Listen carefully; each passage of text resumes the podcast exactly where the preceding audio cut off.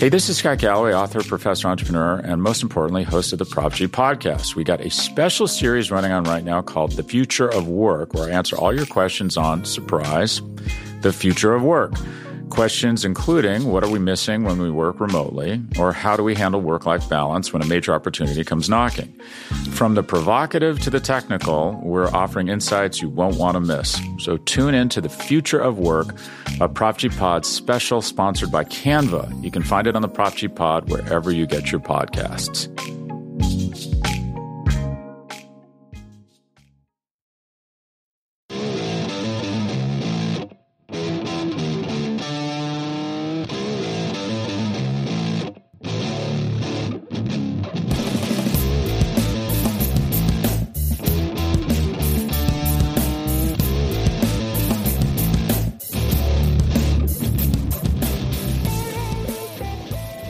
Everybody, and welcome to episode 244 of the Talking Chop podcast. I am your host, Brad Rowland. It is Sunday. The regular season is over officially, and there are no makeup games on Monday. Everything is uh, wrapped up in the baseball world. And joining me to discuss what transpired in the last week of the season and more, both Eric Cole and Scott Coleman are here, and uh, the whole crew is back. It's uh, obviously a big show. And what's up, guys? I am ready to talk about some baseball and most importantly postseason baseball with two of my favorite baseball human beings.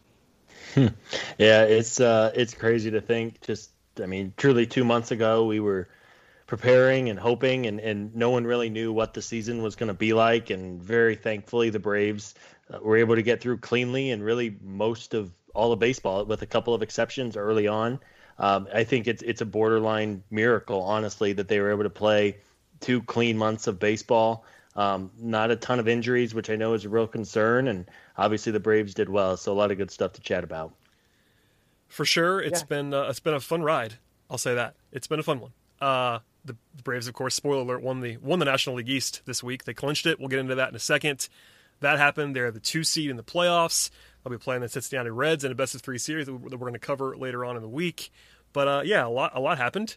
Obviously, um, I want to start, unfortunately, on sort of a low note because it happened right after our last recording. Uh, Cole Hamels, the whole Cole, the whole Cole Hamels debacle happened on Monday, about 24 hours after we recorded last. So I want to touch on that real quickly. Uh, he's obviously out for the season and probably out for his Braves career. Uh, left shoulder fatigue, all that stuff. He missed all that time early on, etc. And uh, within moments of the announcement, um, Alex Anthopoulos said that Hamels was, was going to be uh, basically, you know, they cut him off the roster almost immediately. Like it was, there was no like, oh, maybe he'll come out of this. It was, uh, it was over in a hurry, and he can't. He kind of came in on Monday, and I guess about 4:40 p.m. before the game, and said he was having issues, and that was that. So, uh, I mean, broadly speaking, one thing I want to say before I bring you guys on on this one is uh, the, the final tally of combined, yes, combined starts this season from Mike Soroka Cole Hamels, Mike Foltynewicz, Sean Newcomb, Felix Hernandez, which was five sixth of the top six supposed supposed starters coming into the season. Those guys combined to start nine times this year, and the Braves still won the division and did so comfortably. Uh, I guess we'll start with Eric first. Eric, what is your reaction to all of that? I know the Hamels stuff is not new, but uh, just sort of broadly speaking, him not being there, the fallout from that, and the fact the Braves were able to do what they were able to do. Well, I mean, broadly speaking, if you had told me that those five guys would have combined for nine starts, I would have told you that the Braves didn't make the playoffs this year. And that's just the truth because I felt pretty strongly that it was going to be very hard to make in season additions. Uh, that, that proved to be pretty. I mean, at the trade deadline, there's certainly some moves made, but not a ton of them. The Braves were very clearly reticent to even try to make moves at all. You know, the Tommy Malone trade notwithstanding, that didn't seem to really move the needle very much to me. So if you told me that there was going to be that, you know, that much turnover in the rotation, I probably would have told you that the Braves weren't going to make the playoffs. Uh, in terms of Hamels specifically, as the kind of the season unfolded, you know, th- they kept talking about, you know, like we'll be able to build his, you know, his innings back up to where he'll be able to make starts in the postseason. And that just never made much sense to me. It always felt like at best he was going to be kind of like, you know, be able to throw three innings type of situation with him because building a guy up that quickly is just really, really difficult, especially after a long layoff like that. He didn't have a spring training that really built up his arm because he was already hurt then. And then he was out for so long. It's just, it, it never made sense to me, and it didn't surprise me that there was a setback that cost him, you know, ultimately cost him the season Um, I will say to those of you who think that this was the, the Hamels signing was so terrible and he got paid all this money, I think all of you need to understand what prorated contracts are first of all, because more than I would say at least a dozen people a day that his that injury came down, they're like they he, they spent you know like close to twenty million dollars on him, and that's just not what happened. Um, and you know, with on a one year deal with a guy like that, that you know the upside was there. You know, I still don't think have any regrets about the signing. And you know, one of the reasons you do one year deals is for things like this, where you know there, an injury pops up and then you don't feel like you have to you're stuck for you know paying him for another two or three years on top of that. So overall, it really stinks. Uh, I'm genuinely surprised, given the, all the circumstances, that the Braves were able to stitch this season together the way they were. Uh, oddly enough, even though I was basically wrong about how they got there, uh, from our remember the preseason roundtables we did where we had to guess the number of te- of games the Braves won. Yes. Were you? Did you guys? Yeah, I was exactly correct at 35. You would somehow. Be. So, somehow I was exactly right. Uh, you know, although I also picked Mike Soroka to be like top three in the Cy Young voting, so you know that didn't work out well so for me. uh, you weren't wrong, I don't think. He just happened to get hurt. Uh, Scott, you have any thoughts on Hamels? I know we talked a week ago and you know, honestly, on that on our last show, we were somewhat optimistic about Hamels. Not like it was like a foregone conclusion that he was going to be a huge part of the playoffs, but it was at least on the table. And you know, I still think if he had pitched once this week and looked okay, he would have started a playoff game because the Braves trust their veterans. He's a high profile guy, and that obviously didn't happen.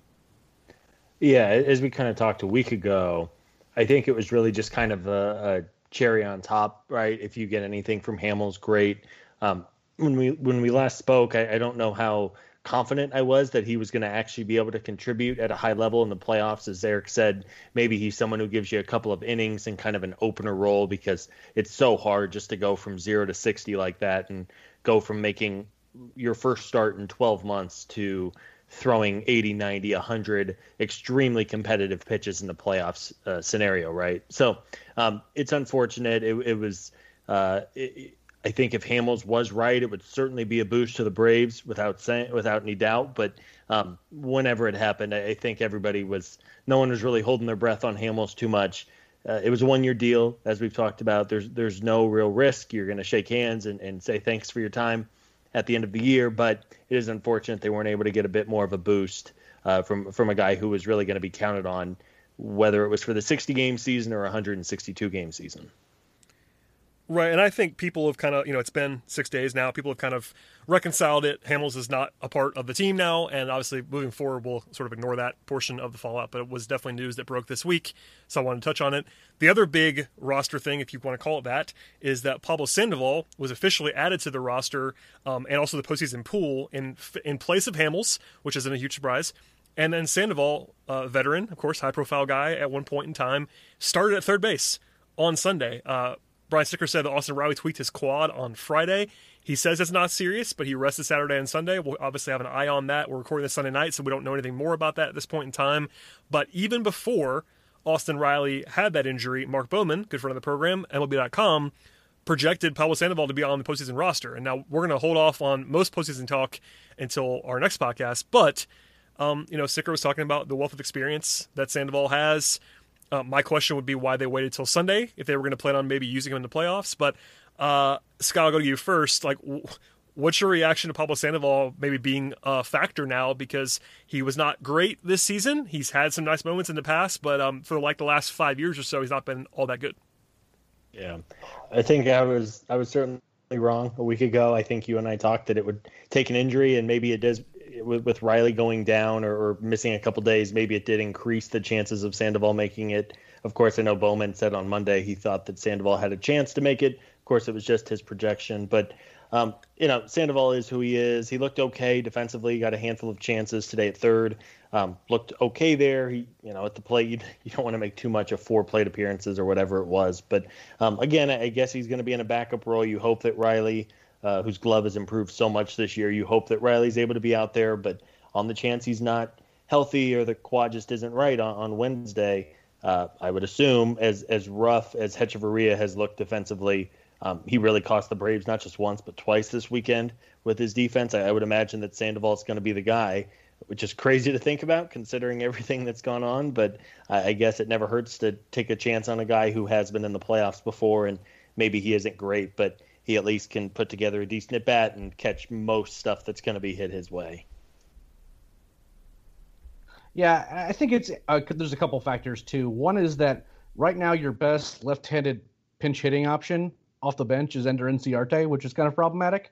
Um, and uh, you have that combined kind, with kind of, kind of problematic. I'll, I'll, I'll, he has looked unbelievably bad. I mean, Nick Markakis isn't that far behind him in terms of how much he's how bad he's looked lately. But I mean, Ender has been shockingly like it is a white flag, like a pitcher hitting the last few weeks. It is really really bad. So I think that that's part of it is just to have some flexibility with bats off the bench. That's not as big of a deal with the with the DH these days, obviously, but you know having that option might be uh, valuable. Combined with that, Hechavarria has just been he was so bad defensively, like cringe-worthy plays in the field uh, in third base. You know, I think that Riley's gonna be fine. It sounded like that he had kind of originally injured the the quad against the Marlins and then he kind of like tweaked it a little bit more later in the week. But he was like still taking. I mean, as far as I mean, I haven't heard any reporting that has changed this, but he was like still taking live BP, and you know he seemed like he was getting around pretty well, just kind of being extra cautious. Which, by the way, is exactly what the Braves should be doing. Uh, I was I got actually got a lot of angry tweets this week about saying, hey, we need to kind of be giving these guys days off, you know, with the division all locked up, and everyone's like, no, we have to keep the offense hot. And now all of a sudden, starts the guys like getting dinged up and dropping like flies. And I'm like, this is why you rest your players. You know, if they have something nagging, give them a couple days extra so they're as fresh as humanly possible. Because this notion of you know like staying like staying crazy hot and that if you know if you keep playing these guys until their legs fell off that they'll continue to score eight, 11 runs a game or whatever is a little bit silly so you know, again, the, the Braves did what they were supposed to. They gave him, you gave some rest here and there. Uh, they tried to give Freddie Freeman a day off, and he still pinch hit and ended up winning the game for the Braves. So, you know, that kind of worked out for for all sides. But you know, in terms of Sandoval, like, I th- I think he's an in- it's an interesting option. I don't think he's going to like make or break anything. Having guys who have playoff experience uh, in that locker room matters. Uh, I do. I'm a little bit curious to kind of the weight of the moment type stuff I wonder a little bit about this postseason because there's just not fans in the stadium, so you don't have that kind of crazy raucous crowd. Uh, is that same pressure on teams, and does that going to change kind of what how maybe some of these younger teams and these younger players perform? Um, but ultimately, you know, in terms of Sandoval, I think Riley's going to be playing most of those games unless you know he ends up like you know having a setback over the next few days. Um, and it's going to come down to whether or not the Braves offense shows up in these playoff series anyway. And I just don't think that Pablo Sandoval is going to make or break anything. Yeah, he probably won't. Um, it's a depth piece, like you said. You know, the left-handed pitching pinch hitting options are not plentiful. You know, this year before today, he had 55 WRC plus um, before he counted to the Braves. It's only 90 plate 90 plate appearances, which isn't a lot, obviously, but his exit velocity was still pretty good. He's hitting the ball hard. The problem was he was hitting the ball into the ground. His ground ball rate is sky high right now. But not a lot of power this year from Pablo. You see him um, physically looks like a power bat. He obviously was a power bat at one point in time, not necessarily this year. He was pretty good last year at a 110 WRC plus and almost 300 plate appearances in 2019. But other than that, he has been pretty bad since 2015. Like he has a platoon split for his career. Uh, in fact, a 121 WRC plus against right-handed pitching in his career, which goes to your point about left-handed pinch hit bats, but only 96 on that side of the plate um, since the start of 2015. So a guy who's obviously not not what he used to be, but if the Braves like what they see in him, um, which I believe at this point in time, he does have that veteran presence that I'm sure the Braves are attracted to. Defensively, he's not going to get, get you killed at third base. It's fine. I think we'll talk about this on the next show, but you know him versus Camargo is interesting in a lot of ways. But anyway, he's now a factor in some way, shape, or form, and uh, we'll see what Pablo Sandoval has to offer. Yeah, I'm, I was not sure we'd be talking about him today, especially after last week, but alas, here we are. Um, before we get into some of the stuff that actually transpired this week on the field and the clincher and MVP stuff, let's break now and have a word from our sponsors. Hey, this is Scott Galloway, author, professor, entrepreneur, and most importantly, host of the Prop G podcast. We got a special series running on right now called The Future of Work, where I answer all your questions on surprise, the future of work.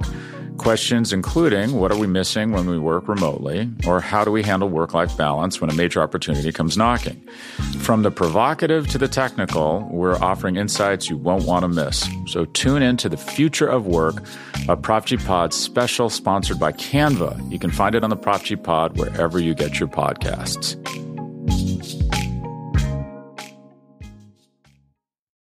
You ready? Showtime. On May 3rd, summer starts with The Fall Guy. Let's do it later. Let's drink a spicy margarita. Make some bad decisions. Yes. Audiences are falling in love with the most entertaining film of the year. Fall guy. Fall guy. Fall guy. That's what the poster said. See Ryan Gosling and Emily Blunt in the movie critics say exists to make you happy. Trying to make it out? Nope. Because I don't either. It's not what I'm into right now. What are you into? Talking. Yeah. The Fall Guy. Only in theaters May 3rd. Rated PG-13. All right, fellas, we're back. Uh, you know, broadly speaking, I don't want to talk about the results too much for this week because what Eric, what Eric was saying before, like, you know, the results weren't all that important. Monday, they got the win. Um, you know, I had a rough start. A nice double play late from Freeman Swanson. It feels like it feels like it was two months ago. Uh, the clincher we should discuss on Tuesday, eleven to one. It was a party atmosphere to clinch the NL East.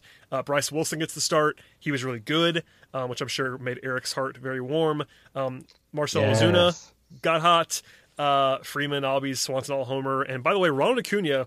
I'll, I'll, I'll just leave this here. Ronald Acuna, and I'm quoting here. If you ask me, it's World Series or nothing. That was a direct quote from Ronald Acuna, which I really love to hear. Um, Eric, because you just gave me a, a, a feisty response. Uh, any any sort of lasting thoughts from Tuesday? Because we, we knew this was going to happen for quite some time. That the Braves were likely to win the division. It was mathematical, um, almost by then. But you know, once the party happens, it was a lot of fun and uh, it was a comfortable win. So everybody got to, everybody got to prepare for it. One of your prospects got to be on the mound for part of it. It was a night uh, sort of built for you. Yeah, it really was. Uh, I'm really happy for Bryce. First of all, like he kind of, for a guy as young as he is, and has been as successful as he is in the minor leagues, like I, the Bryce fan base has been really rough on him, and like I don't think it's necessarily been completely fair. You know, obviously you have to be certain. You have to have kind of a a short leash when you have a team that has real playoff aspirations, and you know the types of issues he has can be particularly bad on the eyes when you have issues with walks and giving up home runs. But he was never really that guy so much in the minor leagues. And I really felt that he was better than what he had been showing in the major league. So it was really good to have him have a good performance on Tuesday. He would look pretty good today too. Um, just didn't get the pitch all that long. So, you know, I, I think he's going to be a, in the Braves' plans for the playoffs. Uh, wasn't the guy that I thought was going to be there, but you know has looked has looked really good in that start. Um, I just want to go out and say that I don't know about you guys, but if it is decided that the National League has the designated hitter, the Braves need to throw money at Marcell Ozuna because they're they're not going to find a better guy on the open market for that position, and he's been really really good. And I I don't think the Braves make the playoffs without him on this roster. I just don't. Yeah, it's amazing. I think Ozuna's been overshadowed really all year by Freddie and Acuna, and with good reason.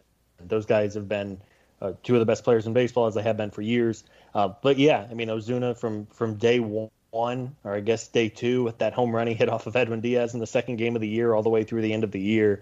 Um, Ozuna was fantastic. He was consistent. Um, so yeah, ab- absolutely worthy of all the uh, credit that he gets. Um, yeah, nothing. It was nice to clinch. I know Brad and I we talked. Uh, I don't think anyone wanted this to go into the weekend where the Braves were still having to play meaningful games. They were able to take care of it early in the week, which was good. Um, I guess it didn't necessarily prevent injury from eventually happening, even if they were of the minor variety. But uh, nonetheless, good to get it out of the way early in the week and not have to play meaningful games more than you have to. Yeah, I mean, let's talk about Ozuna now for a second, since Eric brought it up. Ozuna wins the National League home run crown. There was a moment or two this week in which he had a chance at the triple crown.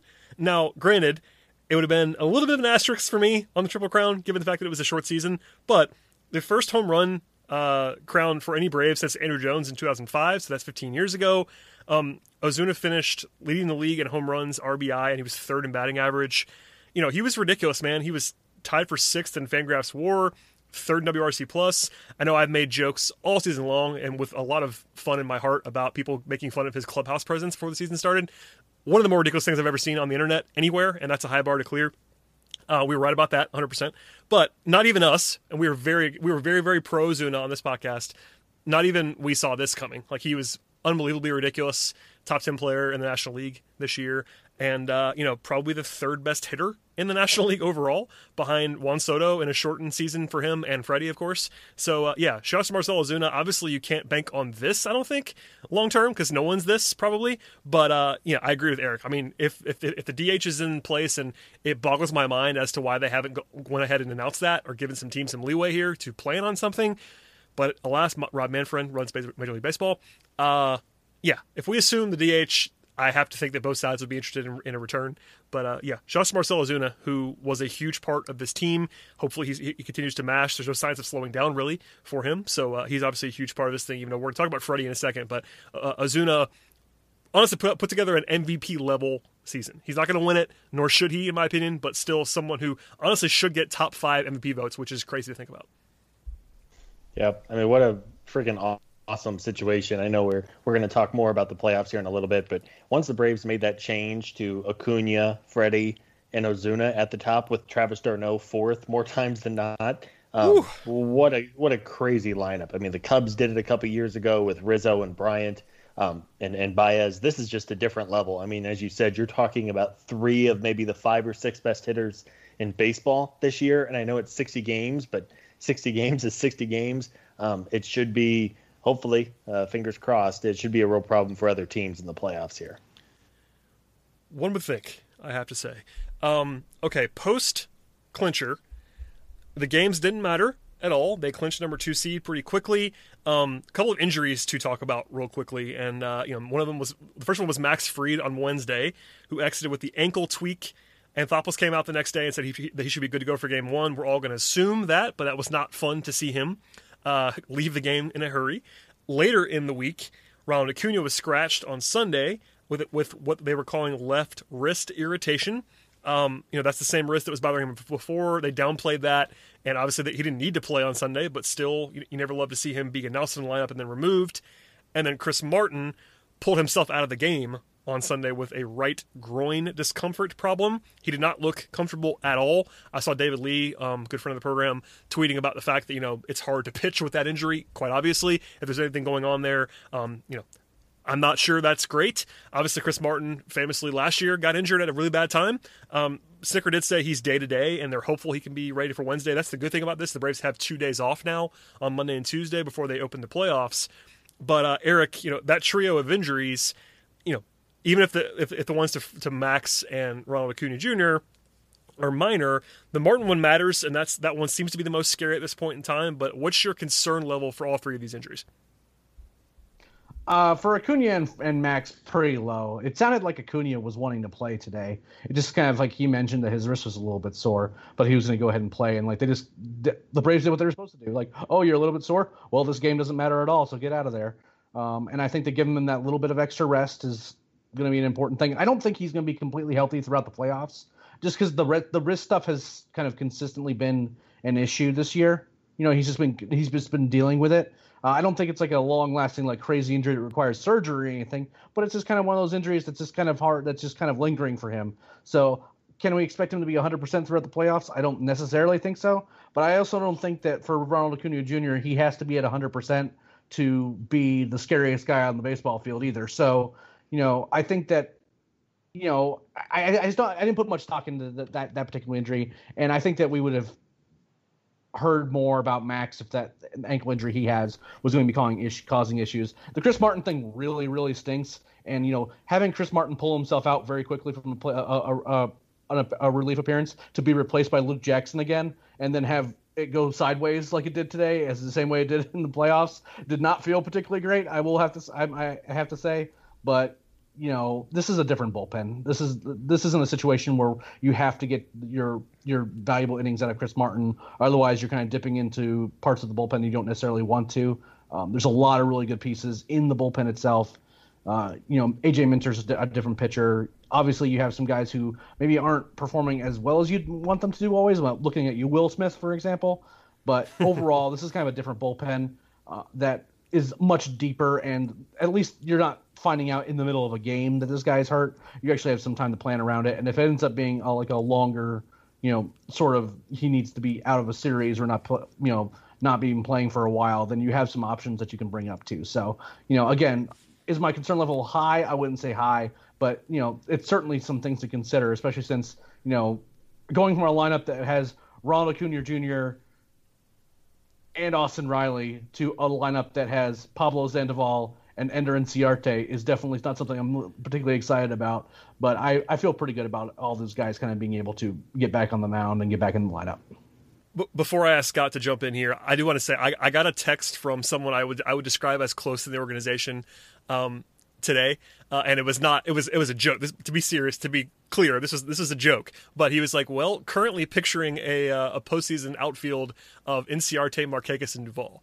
And I was like, "Oh God, that's not fun." Uh, granted, it was it was it was a joke. It was a joke. It was not serious, but man, that would be brutal. And by the way, if that happened, if Ronnie for some reason actually was hurt, which we're hoping he's not, I think they would probably go with Ozuna in the outfield and like DH d'Arnaud because, my God.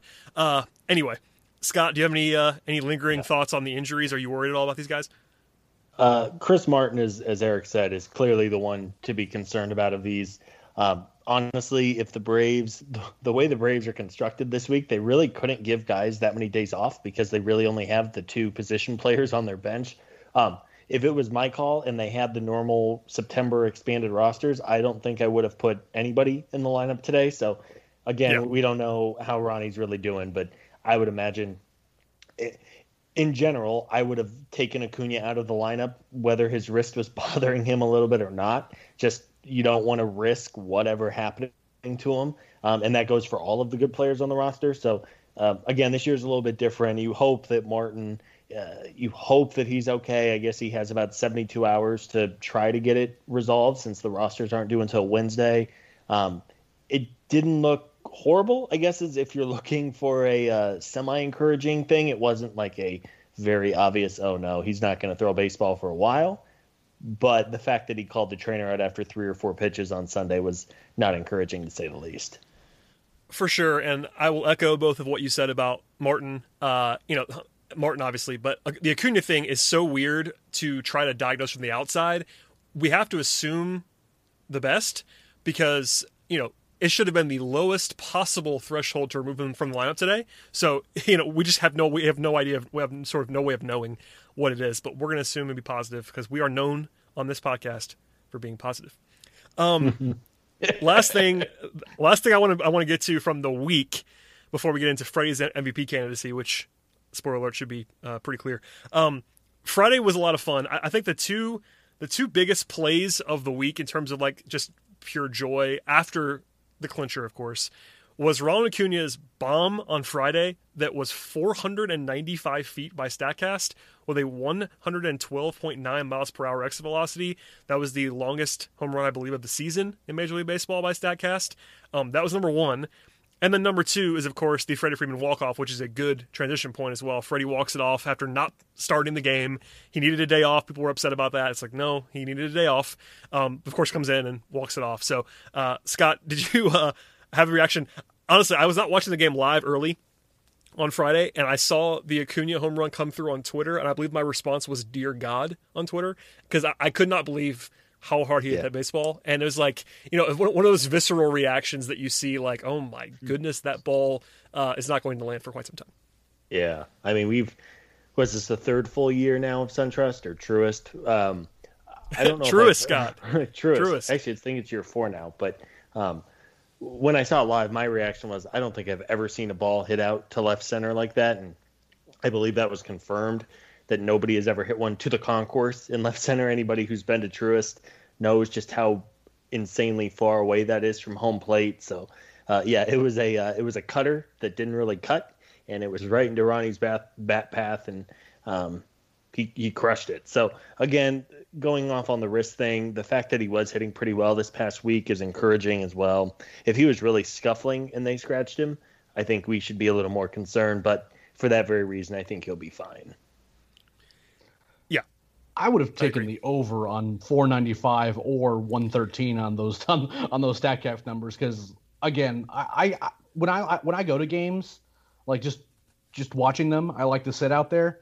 That is a long, long ways. And I, I, I thought that when once the camera like couldn't get the ball landing in frame, and I'm like that ball's 500 feet away. You know what I mean? I mean, And to I get mean, a ball it kind back- of it kind of was. To be fair, I mean, Well, I'm you not know, an expert on this. yeah, yeah. I would. I was thinking like Aaron Judge level, like crazy numbers. You know, Giancarlo Stanton type exit velocity type numbers.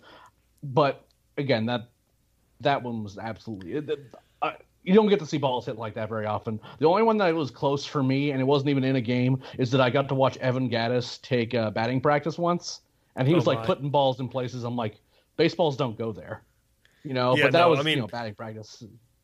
So not yet not not not a competitive game uh and also like you know 495 i'm not someone who you know there's been lots of talk this year i feel like on the internet especially like about like conspiracy theories on home run, home run distance and I, I just don't care about that. But 495 by statcast was number one in the league again this season. That was uh and it looked like it. Like sometimes your eyes can be fooled by home runs and where they land and I saw Mike Petriello do an explainer about this recently, but that one was just uh, annihilated, and it gave me great joy. Frankly, I was just scrolling the timeline, like, oh, I'm covering basketball. What's going on? in The re-? oh my goodness, it was one of those. I just like stopped mid sentence in my brain.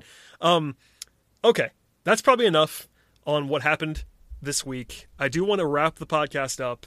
And spoiler alert, we're, we're basically going two parts. Like one of these, the one you're listening to now is going to be up on Sunday night, and then the uh, part two will be essentially the playoff series preview against the Reds. We're going to get to that, I promise. But uh, Freddie's MVP candidacy, we spent some time on this last week. Uh, we weren't 100% sure he was going to win it last week. Uh, now I'm pretty confident. Uh, uh, the stage a little bit here. Freddie finishes, at least with the live stats from Fangraphs from today, with a 3.4 Fangraphs WAR in 60 games. Now that is outrageously good. Obviously, that's number one in the National League. Tatis finishes at 3.0. Mookie Betts at 2.9. Freddie was the most valuable hitter in the National League by a lot. Uh, this is a slash line that I can't believe I'm about to read. 341, 462, 640. That's a 456 WOBA, a 187 WRC plus to uh, basically lead the league among qualifiers, uh, a 17.2% walk rate, and a 299 ISO for Freddie. I will I will say this: Juan Soto actually had better numbers than Freddie this season on a per game basis, but he only played 13, uh, 13 fewer games, and uh, in a season this long, that's not enough to win MVP. So just Juan Soto, he's really good, but Freddie was again by far the most valuable hitter this season. We'll we'll stop there for now. Uh, in addition to the COVID storyline, returning from that, the team success, all that stuff. Uh, we'll go to Eric first. Um, is Freddie just the MVP, or are we? Uh, should we be try to be unbiased? Like think about other people. Like I, I've seen Braves fans just saying this is over. Is it? Is it over? It should be. Uh, I think that look, posting like an 1100 OPS over a 60 game stretch is already just nuts uh, on its face. Um, and when you take factor into the fact that Freddie had like was 0.4 WAR over in a 60 game stretch, better than Tatis or Betts playing as a first baseman when Tatis is a shortstop and a good one, and Betts is a good outfielder. So that how much better he has been on a very good baseball team I I, I just don't. I mean, look, there's gonna be the there's gonna be the the story about Tatis Jr. being a really young guy and he's like the hot name and as hot as he was at the beginning of the season, you know, there's gonna be guy teams folks that remember that. Obviously, with Mookie, he's both very very good and in a very big market, so there's just gonna be people who are gonna push that storyline. I just think that if you look from the beginning of the season to the end, what Freddie has done for this lineup, and even at his worst stretches, he was still a top 20 player in baseball all year long and it's just it seems like you know the the storyline is there where he was sick and he comes back. The team's been great. He's been perennially underrated for like forever now. He should have been placing higher in a lot of mvp voting you know for for multiple seasons. And now you have a very clear case where he was very clearly the best hitter in baseball for the entirety of the season. He stayed healthy. You know he helped carry the team. He does everything that you'd want from him from an offensive standpoint, other than actually being a, a base runner of, of note. Uh, I don't really necessarily want him, you know, trying to change that by trying to steal more bases because when he's trying to run, it's, you know, it's well, no, let's just not do that. But other than that, I mean, he, he does everything that you'd want at the plate. You know, is a like I think could be a really great face for baseball too. I think that from you know just from the numbers and from all the narrative stuff, like I, he's a clear choice for me, and I really hope that the writers don't screw this up. I will interject here before I before I let Scott answer. Um, just to point out to to be uh, fair, Uh, this is not updated because Baseball Reference is not updated until until overnight. So Fangraphs has the live stats. Baseball Reference does not. But coming into Sunday, it was actually Mookie Betts with a relatively comfortable WAR lead by their metric. Now, even they had Freddie as the most valuable offensive player in the National League, but they obviously give Betts the defensive advantage, which he should have. He's a better defender at a better position than Freeman. But I want to just put that out for the put that put that out there for the uh, fairness aspect to say that Betts actually did great as the best player in the National League by Baseball Reference. So it wasn't unanimous in the way that Fangraphs actually was. But uh, I tend to agree with what Eric said. Still, uh, Scott, do you have thoughts on uh, Freddie's MVP case? I think the one thing that really probably favors Freddie here is you. We've talked about Tatis, we've talked about Mookie Betts, we've talked about Manny Machado. Um, all of those guys are, are on the West Coast, and uh, maybe I'm biased being on the West Coast, but I think there's certainly a uh, bias. And naturally, when, when games are starting at 10 o'clock Eastern time, I think writers on the East Coast saw a whole lot more of Freddie Freeman this year than they did of Tatis, Machado, or Betts. Um, so the fact that those guys might also split some votes also works in Freddie's favor. Uh, there's really nobody on. Uh, I guess Acuna or or Ozuna could steal a couple of votes from Freddie, though I don't think they're going to get first place votes by any means. So um, I, I, think Freddie's pretty clearly, at least for me, the MVP. Um, I guess if Tatis gets it, just to kind of give him. Uh, you know, Padres were, were a really enjoyable team this year. I guess I could maybe wrap my head around that. Um, I don't think Machado gets it. I don't think Mookie gets it. I think um, I, I, think it's Freddie's year. I think it's been a long time coming. At some point, you talk about a guy being so underrated for so long that I think it almost becomes like engraved in your head. It's it's kind of like the Russell Wilson MVP vote thing, right? At some point, it's like, yeah, maybe we should vote for this guy. Um, that kind of feels like it's going to be Freddie's year here, and and hopefully he's re- rewarded with that here coming soon. I totally agree, and uh, you know, something you know, we're not, we're not the biggest narrative driven podcast out there, but honestly, you can't overstate Freddie having COVID, saying on the record he thought he might die. Like Fred, that was I'm not trying to be funny about it, but Freddie said that on the record. Like he had a fever in the 104 105 range. Like the man was in serious peril physically on the eve of the season. Shows up with like you know a couple days before the year we weren't even sure he was going to start the season, and essentially, you know, played every day all, all year long, and was incredible. Like, granted, he took it took a second to ramp up, but that kind of tells you, uh, you know, how good he was in September.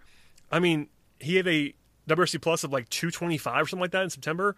Like the guy was just out of his mind for the large majority of the season. So, you know, I know there is a narrative factor for Tatis as sort of that face of the league coming up, and he was so hot early that I thought he actually might run away with it, but he cooled off considerably. Betts is probably the best player of this group. If we're with, with all with all respect to Freddie, who's awesome, Mookie Betts is the guy most people think is like the number two player in baseball behind Mike Trout. But still, like it wasn't like Mookie Betts had an off the chart season for him. He was very good. He's very good at baseball. But narrative wise, I think as a tiebreaker, I'm not a big fan of voting for narrative, but it does matter. And in this case, I'm not sure that the narrative doesn't actually help Freddie. And if it does, then he sh- then he probably will win comfortably because if you look at the numbers, I think he should I think he should win objectively so. Um, but if you throw in the narrative and the fact and the fact that I think he actually has the best case yeah. that you know the more uh, I would say fungible writers might look at. He's got the box score stats too. Like he's got the, the, the traditional batting average. He was number two in batting average. That matters too. Like I think he's just got every box checked right now. Yeah, and on a good team too. I think that matters. Yep. If, if we that always that always matters. Unfortunately, that always matters yep. in baseball. Right. It's why Mike Trout hasn't won it like nine years in a row or something crazy. I mean, yeah. I mean, know, and I, I, I get it, but like maybe it could be a tiebreaker for you. But in baseball, you you just cannot overstate how little one player can do on a baseball field. Mike yeah. Trout has been the best player in the world for a decade now, and he cannot do anything to get the Angels in the playoffs. And want to know whose fault that isn't? Mike Trout. Like, what's it, what's he supposed to do? I don't know. But anyway, yep. Freddie doesn't have that. Uh, I'm, I'm glad for our sake and for the Braves' sake. That's not that's not a concern this time around because Freddie was on a good team the entire way. He was best player on that team this year. He just he should win. Frankly, like we're not homers honestly on this podcast in the way that a lot of people might be. He just should win. He's got the best case. Yeah, and I mean, if you want just even an example from this year, who was arguably on a rate basis the best hitter in the National League, that would be Juan Soto. And yep. the Washington Nationals, I don't know if you look at their record by the end of the season, but it didn't look so hot. So, you know, it was not Juan Soto's fault, things. but yes, exactly. Uh, it was it, was absolutely not Juan Soto's fault. he, if he was not on that team, it would have been worse somehow. I'm I'm still kind of grabbing my head around how how bad the Nationals end up being. But again, I mean, we saw examples this year where you know guys played really well and it wasn't good enough. And you know, in this particular case, you have a situation in Freddie where he's on a really good team and he was the best hitter all year. Yeah, I uh, agree with all of that. By the way, one quirk I wanted to mention. I like Fangraphs more than Baseball Reference. I kind of always have. Um, that's not a shot at Baseball Reference. It's, it's very useful. But uh, I'm not sure you guys know this, and I'm springing it on you. Uh, if I were to ask you who the other top five position player war guy is on this Braves team in the National League, who would you say? Not you know, number two. Just uh, for just to be just to be just to be clear, Freddie's number two. Who do you, who do you think the, the other guy in the top uh, five is? I think it's Dansby because of the defense, but I could be wrong. Dansby Swanson coming into today was number four in the National yeah. League among baseball and baseball reference position player war. Yeah. What? That's not a joke. They, so the defense, the defense, uh, I'm, I'm with you. And 100%. that's why, and that's why Betts yeah. is number one by by comfortable margin. So mm-hmm. I just want to, I mean, I'm not, I'm not trying to crap on it. I just think it's that's noteworthy to me. Uh, I Dansby was good this year. Swanson. Yep, me too. But if he, he was the he was fourth good. best player, I, I have issues with that. yeah, he, he was good this year. Uh, and again, that's coming into today, so the numbers might change by the time you're listening to this. But Dansby, uh, probably not a top five player in the National League this year, just by my uh, my own standards. Pro- probably not. I would not think he was that not. good defensively. He wasn't even that good defensively this year. Oh, well, oh well. Uh, that's beside the point, but that's fine. Anyway, I, I, don't, I, don't, I don't want to go down that rabbit hole right now, but uh, I was just doing the research on on Freddie, uh, and I was like, wait, why is why is Dansby seen as better than Ozuna and Acuna? By the way, uh, disagree with that. Alas, okay. Well, unless you guys have more to share, we're gonna wrap up this now. Uh, again, my our plan is to keep recording essentially with the three of us, and we'll have you have another another podcast in the next 24 to 36 hours, something like that. I want to give you some time to listen to this one, but our next show will be here in short order, previewing the three game series upcoming against the Cincinnati Reds. Spoiler alert: the team that I did not want the Braves to play. I'm not sure if you guys agree. I think I think you probably do. Um, but we'll get into that on on the next one. So please subscribe to the podcast. Please, please, please subscribe. We're going to do a lot of content, hopefully, on this particular audio medium in the coming days and weeks. But please follow Eric. Please follow Scott. Follow me if you want to get some basketball takes. Follow the show and uh, and also the site at talkingchop.com. And uh, yeah, hold tight. We'll be back again in about 24 hours. So we'll see you then.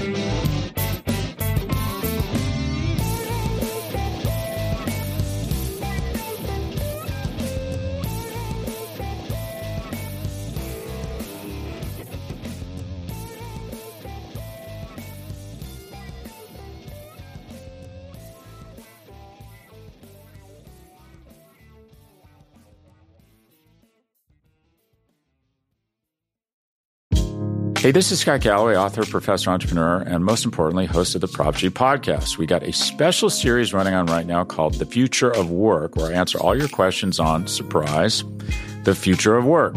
Questions including what are we missing when we work remotely, or how do we handle work life balance when a major opportunity comes knocking? From the provocative to the technical, we're offering insights you won't want to miss. So tune in to the future of work, a Prop G Pod special sponsored by Canva. You can find it on the Prop G Pod wherever you get your podcasts.